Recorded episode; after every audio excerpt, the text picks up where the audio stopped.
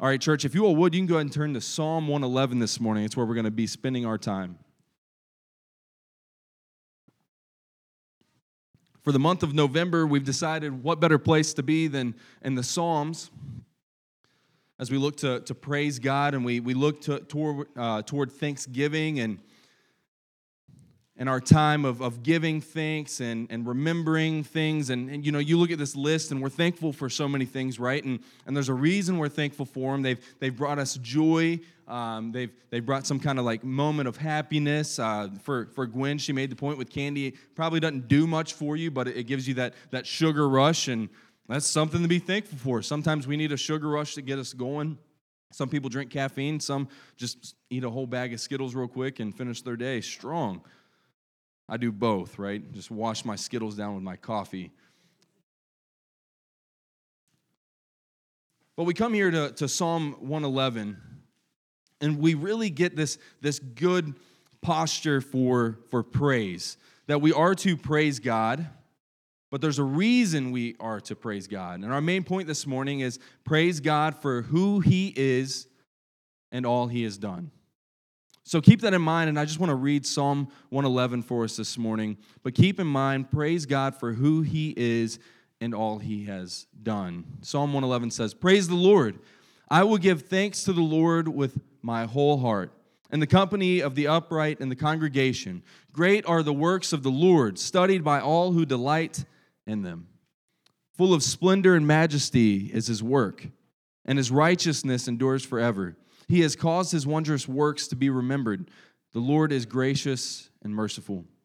He provides food uh, for those who fear him. He remembers his covenant forever. He has shown his people the power of his works and giving them the inheritance of the nations. The work of his hands are faithful and just. All his precepts are trustworthy. They are established forever and ever to be performed with faithful, faithfulness and uprightness. He sent redemption to his people. He has commanded his covenant forever. Holy and awesome is his name.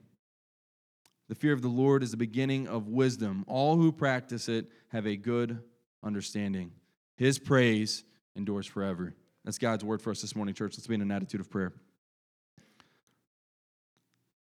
Father God, we, we thank you so much for this time that we could come and worship you. God, just I, I pray as um, Pastor Simon prayed this morning, God, that we would we would lay it at the cross, God, that we would we would not come in here bearing our burdens and this weight in a way that we cannot uh, approach your throne.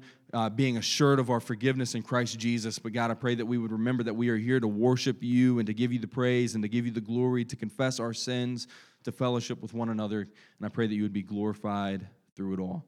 God, I pray as we look at this, this psalm, it would be a reminder of how great you are.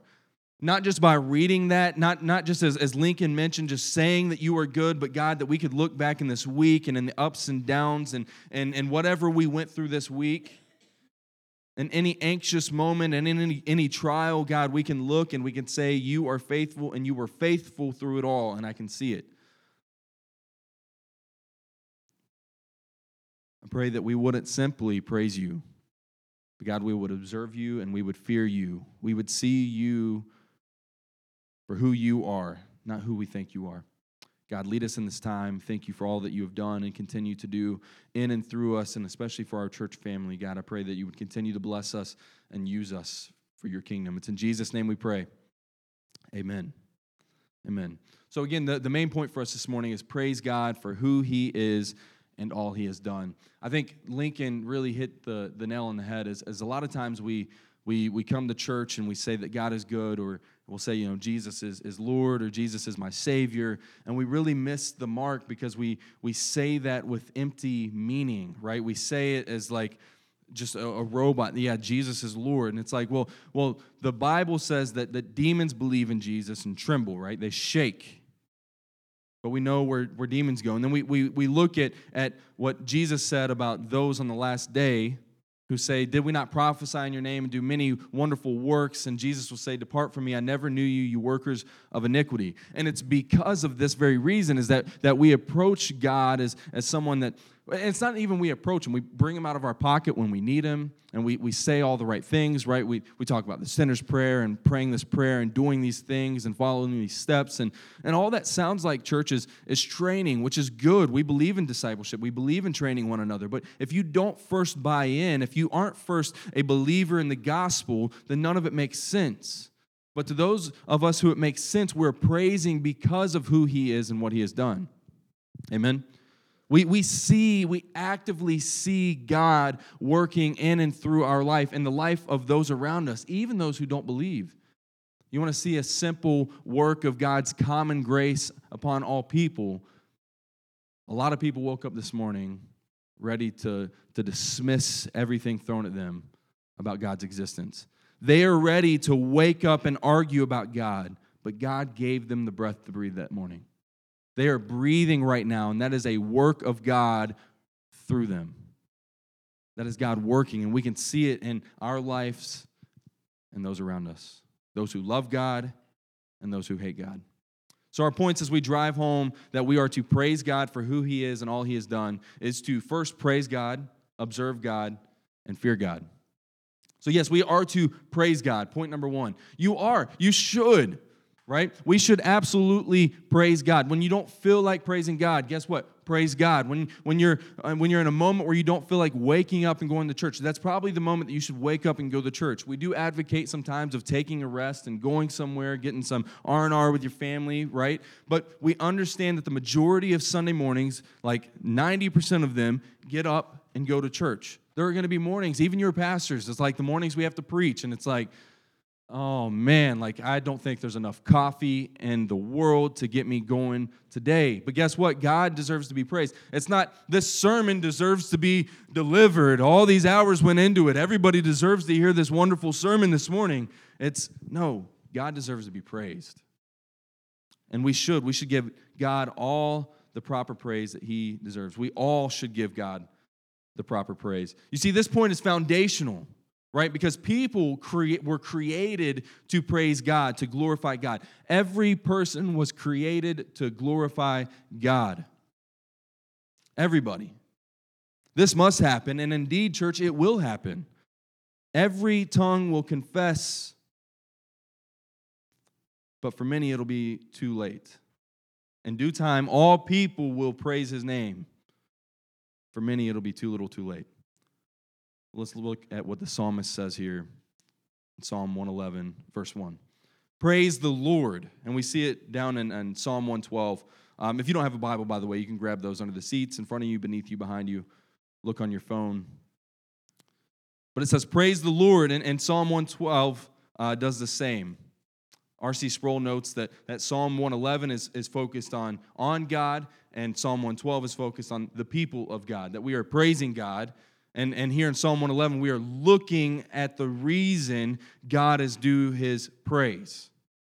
But it says here, Praise the Lord. I will give thanks to the Lord with my whole heart in the company of the upright in the congregation. Praise the Lord. I love, I just love how that starts. It's like just that refreshing thing that we need to be reminded, like, praise the Lord. Then it goes on and says, Give thanks with your whole heart. And it says to do it together in the assembly. Now, this is beautiful because it's not like the New Testament is this new concept where God is now after your heart and not your works. It's that God has always been after his people's heart. He's always been after our, our most inner, most selfish, most conceited, self conceited thing about us is our heart. So that by the transformation of our heart, that everything that we do would reflect him who saved us. And the psalmist says here that, that our praise, that the psalmist's praise is to come from his heart. I will give thanks to the Lord with my whole heart. Not I will lift up empty and vain praises of God, saying, God, you were good. God, you were Lord Jesus, you were king, and say all those things without meaning it, without seeing it, without believing it.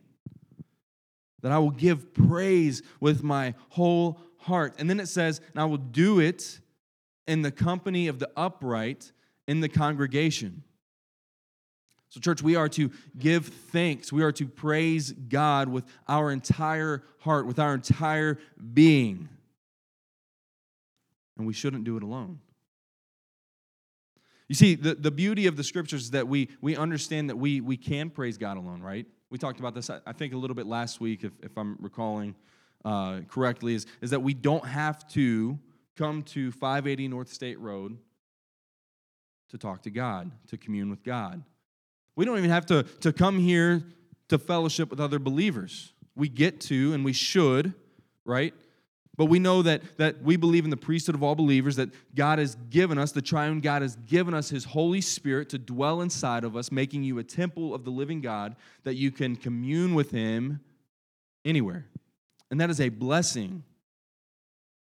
And neither your individual worship or your corporate worship should be neglected. See, we, we know that we do not simply worship God alone, but together in the presence of others. Now, here's a question that'll come up from this How often, right? Or here's the question I have for you guys, rather. How often do you hear others say that they don't need the church? In, in this society, in this day and age, how often do you hear people say that they do not need the church?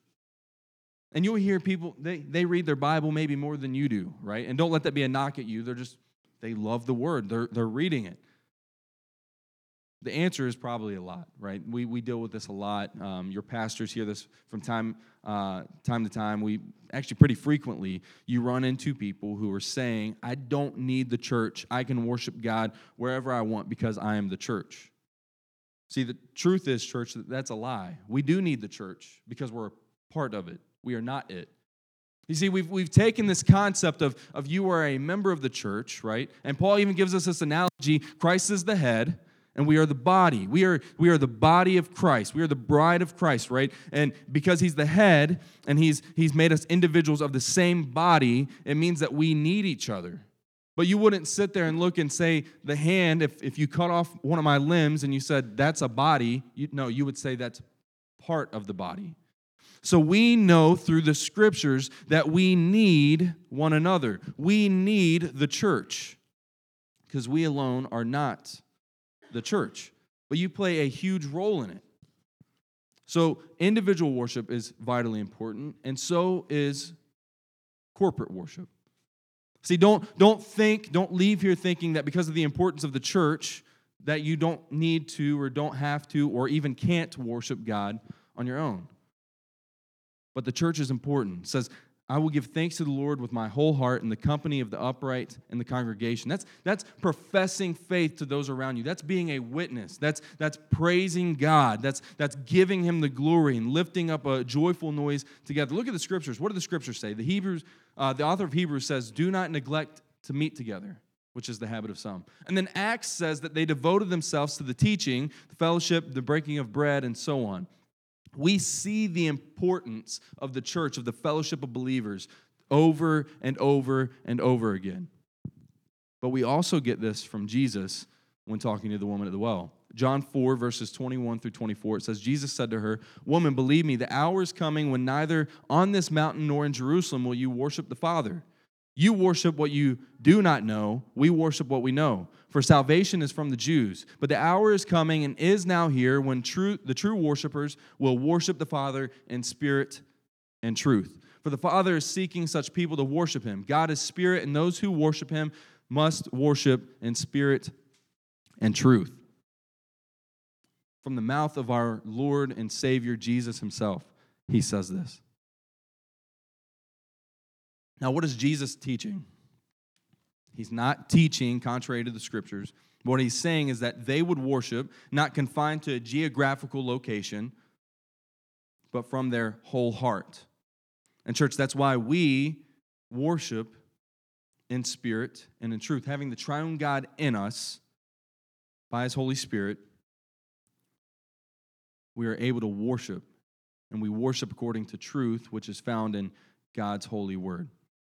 We worship in spirit and in truth. Kids, sword drill. Can someone bring me a Bible and turn it to Colossians 3:16? Actually, turn it to Colossians 3:16, then bring it to me. Make sure I word that right. We've got some future lawyers in here who would get me with some, some wording. Colossians 3:16. If you don't know what I'm talking about, a few uh, family Sundays ago, one of the kids ran up and just pointed at the screen because the Bible verse was on the screen. All right, Jude. Here, while I'm doing this, you can you can pick out a, a little prize uh, for helping me get Colossians 3:16. Colossians 3:16 says, "Let the word of Christ dwell in you richly, teaching and admonishing one another in all wisdom, singing psalms and hymns and spiritual songs with thankfulness in your hearts to God." Right? And we see that let the word of Christ dwell in you richly teaching and admonishing one another. So, because the word of Christ is dwelling in you richly, teaching and admonishing come, right? It, it follows suit, it follows order that the word of Christ would dwell in you richly, teaching and admonishing one another in all wisdom, singing psalms and hymns and spiritual songs with thankfulness in your hearts to God. We see that, that even Paul was, was addressing this, that it, it goes to the heart. So many times we, we think that it's, it's separate, but, but our praise from God is not simply verbal, it's not simply intellectual, but it is emotional in the sense that it is from the heart, that, uh, that our hearts are being changed. It's not, it's not um, disconnected from a personal relationship with God, believing in Him actively. And that place of praise to God comes from observing God. Point number two that we, if you want to praise God, if you really want to see what God is doing, if you want to praise Him for who He is and all that He has done, then you need to stop sometimes. Pause. In the busyness of our life, it's so difficult to just take that break and take a breath. And let me let me tell you, as, as parents, sometimes like Aubrey and I, like I want to talk to her at the end of the day, and I'm like, all right, cool, the kids are in bed, and I can talk. And she's like, can you give me a minute, right? And I'm like, yeah, I can give you a minute. Like, is everything good? Yes, it's good, but the kids were chaotic today, and I haven't had a moment literally to have a thought, right? Because my only thought was, has the, have, have our kids eaten? Has Evie eaten enough? Has Evie eaten too much? Did she get into all the peanuts again? Is she just devouring every piece of candy she can get? What is the room like? The room that I just spent 12 hours cleaning yesterday. And you think about the busyness, and you can go any route with your job, whether or not you have kids. We have busy lives and sometimes it's just like, as robots, we got to say on our way home, hey, praise you, God, you're good. But do we take a moment to stop? Because our praise must match who God is. Now, this is good because it, it, knocks out any heresy that's in our heart, right? Any false beliefs, because we can't praise God for who He's not. So if we walk around being like, Praise you, God, for you send all people to heaven, be like, Jesus up here, He's like, Hey, Father, not talking to us. He's like, no, he's not talking to us, right? It doesn't line up with the scriptures. But also, it should match the God that you see in, in your life, which comes from the scriptures, right? Matthew Henry says, Our exhortations and our examples should agree together. That means our praise and who we see God to be should match. So you could tell somebody if they're saying they see who God is and what he's doing, and you're like, no, it doesn't match, and be like, you're praising the wrong thing, maybe a demon, right? And vice versa. You could sit there and say, well, well I'm, I'm proclaiming this, but am I seeing this? And that's a simple, just, that's the easy fix, right? That's like, hey, stop and just look. Like I said, the easiest way to, to prove to people that, that God is, is good and He's gracious, specifically the, the attribute of God's grace, that He is a gracious God, is the fact that He lets sinners who hate Him, despise Him, and will die rejecting Him, He lets them wake up and breathe. That's common grace. That is good. We can observe that. See, God isn't simply who we think He is, church. He's exactly who He has revealed Himself to be. The beauty is we don't have to wonder what God is like or what He, he was like, right? As if He's changed, which He hasn't. But we get to turn to His Word and see. And that's exactly what this psalmist does. I will praise the praise the Lord, right? I will give thanks to the Lord with my whole heart in the company of the upright in the congregation. And then goes on for the next 8 verses or so praising God for who God is. Listen to this. Great are the works of the Lord studied by all who delight in them. I just want to stop here at this verse and then we'll continue on looking at the work of God and how good and how gracious and how powerful and how merciful and how awesome our God is. But it says, Great are the works of the Lord, studied by all who delight in them. This is that observation. It's taking time to recognize and see not only who God is, but what He not only has done, church, but what He is doing. And again, Easy. Look around. What God has done in our church family, growing us, not numerically only, but spiritually. Seeing, seeing families grow closer to the Word of God together. It's beautiful to see. We get to see how God is working. But it says the works of God are studied. This is why it's so important. Right? When we talk about reading the Word, we're not saying, hey, open your Bible and just read it. Right? I would encourage you, be a slow reader. You may read Psalm 111 100 times faster than me, right? But read it six times, especially if you read fast, read it more. Read it over and over and over. Study the works of God. It says that the works of God are studied. And look at what it says studied by all who delight in them. Church, we should delight in God's works, right? We should delight in, in who God is and what He has done. We should want to know doctrine, not so that we can, hey, look at all the doctrine and the points that I know, but we could say, this is who God is. I've spent time studying this, not from, not from uh, John Piper's book alone, but, but John Piper's book showed me the beauty of the scriptures and pointed me to the truths that are found in it.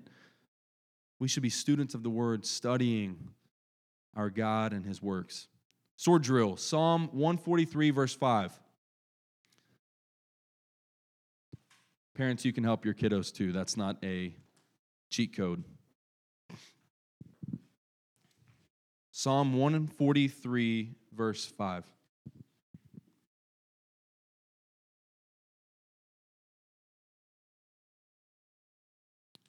Lincoln. Uh oh, he's racing you.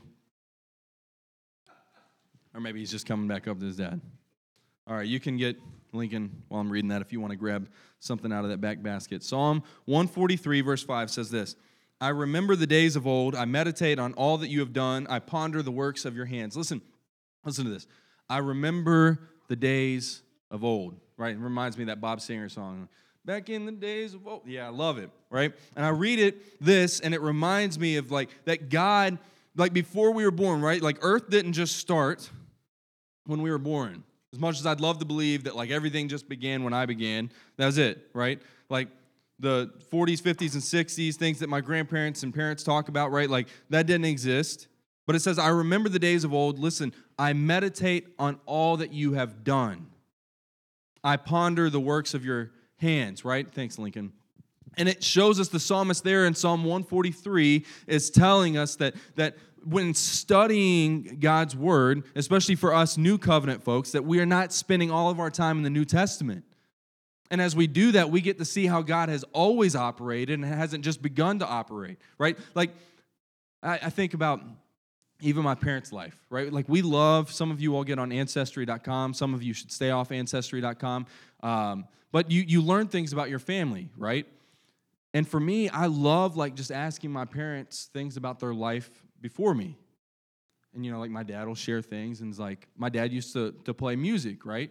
And I love that. My dad, when I when I was a baby, like real small baby, he he was able to open up for Tim McGraw, and like that was so cool to me. And like it was like right after his first hit, my dad's like, "Yeah, we thought we were so cool. We got like a, a big uh, van, a bus to bring us in, and like we all got out, and like some people thought we were part of his band, and he's like, it was just the coolest experience, but we were just a bunch of losers. And I like love just knowing that about like my dad, like just knowing some of his life and some of his stories. And for me, I like seeing how like my dad has changed. I like seeing how my mom um, has changed, and just seeing the differences in their life. But as we we look to God and, and, and how He's worked before us and how He's working through us. We get in the scriptures how He's going to operate later. It's always been the same. Like God doesn't change. And that's what's beautiful about reading and studying the Word of God is you don't have to be like, oh well, God operated um, this way then, and and God God is gracious now, but He was uh, vengeful then. No, that's not the case. God has a wrath, right? The wrath of God is real. It's prevalent. It's here today. His grace was prevalent there and then, um, and it's important. And and then when we study it, when we see the works of God, we know how His wrath works. We know how His grace works. We praise him because of his wrath, because we know that, that nothing will be uh, left undone. We know that justice will be served, and, and we need justice, right? And, and we know that, that we're fallen and we're broken, and we know that we are in need of a Savior, and it reminds us that we need his grace. But where do we read about his grace? From his word. Where do we see his grace? Every day in our life. So we get to read about it, we get to study it, and we get to see it.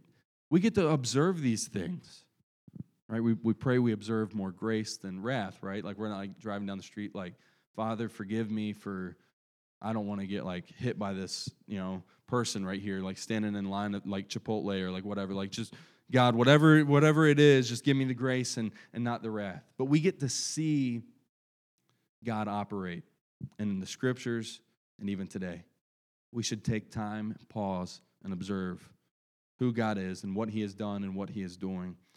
Look what the psalmist says from verses 3 to 9. Listen to, to these works and, and keep in mind that, that the psalmist here is, is, seems to be reflecting a lot on the exile from Egypt and Pharaoh. A lot of this ties into that time and, and, and coming out and, and looking back at the works of God then.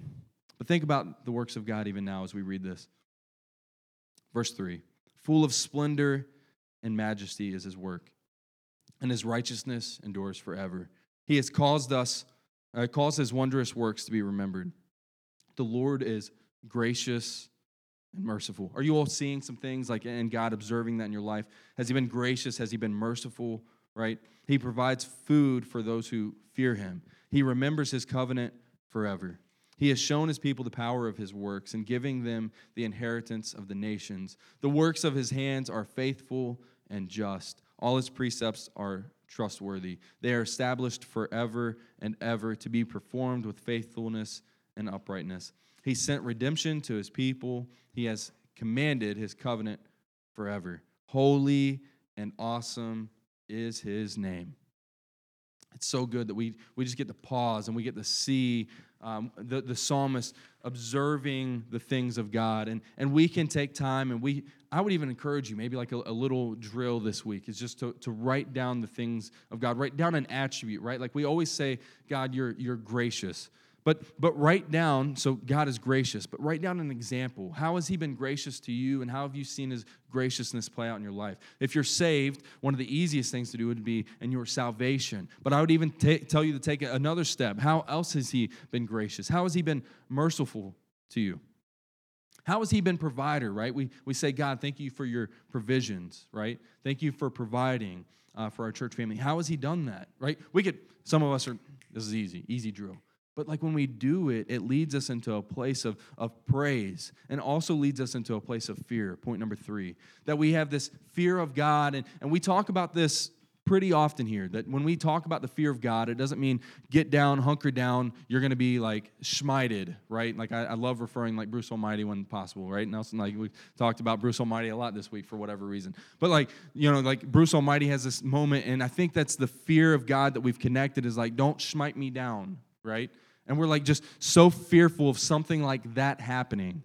But when fear of God is mentioned in the scriptures, it's talking about this awe and wonder, this reverence for God, that we understand who He is. And part of that comes from observing who He is and what He's done. But we are to have a healthy fear of God. Every person should have this.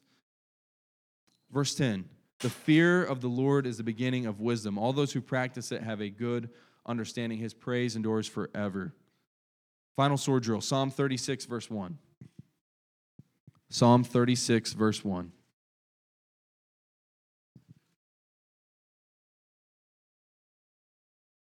Oh, she's got it. We got some help there. She was running and Rose like handed it off like a baton, right? Here we go. Here, I'll take this. She didn't even get you the right passage. I'm thinking you can you can get a prize out of out of the back basket. Thank you so much. Psalm 36 verse 1. Transgression speaks to the wicked deep in his heart. There is no fear of God before his eyes. So the the psalmist here, it's David here in, in uh, Psalm 36, is saying that the connection here to to transgression, to sin, has to do with having no fear of God It says, Transgression speaks to the wicked deep in his heart. There is no fear of God before his eyes. So there's a connection there to if we have fear of God, it shows that, that we truly praise God. It shows that we truly observe God. It shows that, church, we truly believe God. We don't just say things in vain. We don't say things with empty praise, but we say it with an acknowledgement and an understanding and a belief of who God is and what He has done for us. We need to have a healthy fear of God. We need to have reverence for God. Thank you, Gwen. And I want to I want to end here before we we uh, take communion, church. But we even look into to James, right? We see from James and, and what he says about wisdom and, and the importance of wisdom and how we are to uh, approach God and how we should go to God and ask and seek for wisdom and, and help from God, right? James says, if you lack wisdom, what do you do?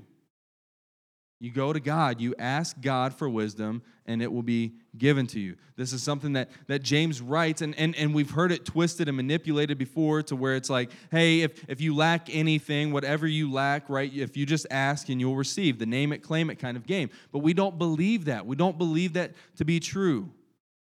But then in, in, James 3 17, he talks about how, how uh, the wisdom of God is pure, right? The fear of God and the wisdom of God, it's, it's pure, it's good, it's holy, it's upright, it's peaceable, it's merciful, it's gracious. So when we have a healthy fear of God, which fear is the beginning of wisdom, right? When we have those things, it means that we have the, the proper perspective of Jesus. It means that we have the proper understanding of the triune God. So, if we want to truly praise God, we need to come to a place where we observe Him, to take a moment and, and, pause, which leads us to a healthy fear of God. Because when we see what God has done, we have a better perspective of who He is. And that leads us into communion, church, this morning. Ben, you can go ahead and come back up is that when we take communion, what we are doing is not trying to get into a ritual, but to take time to remember what Christ did on our behalf. This is a, a moment, this is a, a, an, an act of worship that we are praising God through this act. Why? We're praising Him for the sacrifice He made on our behalf, not simply giving us His righteousness but taking on our bad. Now imagine that very truth that you were to have someone pay off your debt, right? Like that's amazing. But what if they didn't simply pay it off, but they took it from you?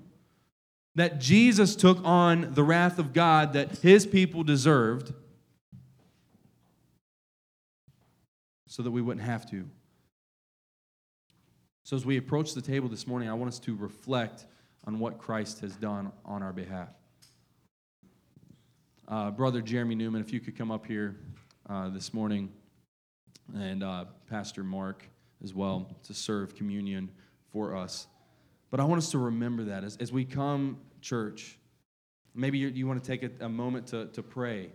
Remember who God is and what He has done. To properly praise Him, we need to take the time to do that. We need to take the time to observe who He is and all that He has done. And let me tell you, if, if you're not a believer here this morning, let me, let me guard the table. If you're not yet a believer, right, you've, you've yet to uh, repent of your sin and believe in the gospel message, then refrain from coming up. That's okay. We would rather talk to you about the gospel and what Jesus has done before you come up and, and praise him for what he's done and it be in vain and it be empty. This time is for believers, and we encourage those of you who are believers to examine your hearts so that you can partake in a worthy manner. If your heart is harboring unrepentant sin, refrain until you can come freely to partake. As we often mention, find the person, repent, talk it out, go through it, figure it out in your heart. If there's something that you're harboring up against yourself or with God about a situation, don't wait until next month to take communion. Confront whatever it is right now. And as the bread and cup are served, we ask that you hold on to them so that we can all partake together. Church, I'm going to lead us in prayer, and as you all are ready, you can come up. You can continue to pray in your seat and uh, Brother Mark and Brother Jeremy will have everything up here. Father God, thank you so much for who you are. God, you are so gracious. You are merciful. God, the truth is, there's wrath. The truth is, there's so much to you that we get to spend the rest of our lives and all of eternity studying and learning more about you, our awesome God. But God, I pray that in this moment right now, we would take the time to stop and reflect, to observe. God, I pray that you would receive our praise as we take a moment to observe what you've done. God, I pray that right now, Lord, we would lay it at the cross and we would look to the sacrifice of Jesus not, not simply for the whole world that, that Jesus did this thing and, and we just speak it, but God, that we would remember that Jesus, our Lord, your Son, our Savior, paid the price for me. I pray that would be intentional to observe the, the things this morning that you have done and this week as you continue to do and to work through and to provide for your people. God, I pray right now that we would have a healthy fear of you, our God, that we would have a, a reverence for you. And I pray that you would receive the praise that you so and you alone deserve. It's in Jesus' name we pray. Amen.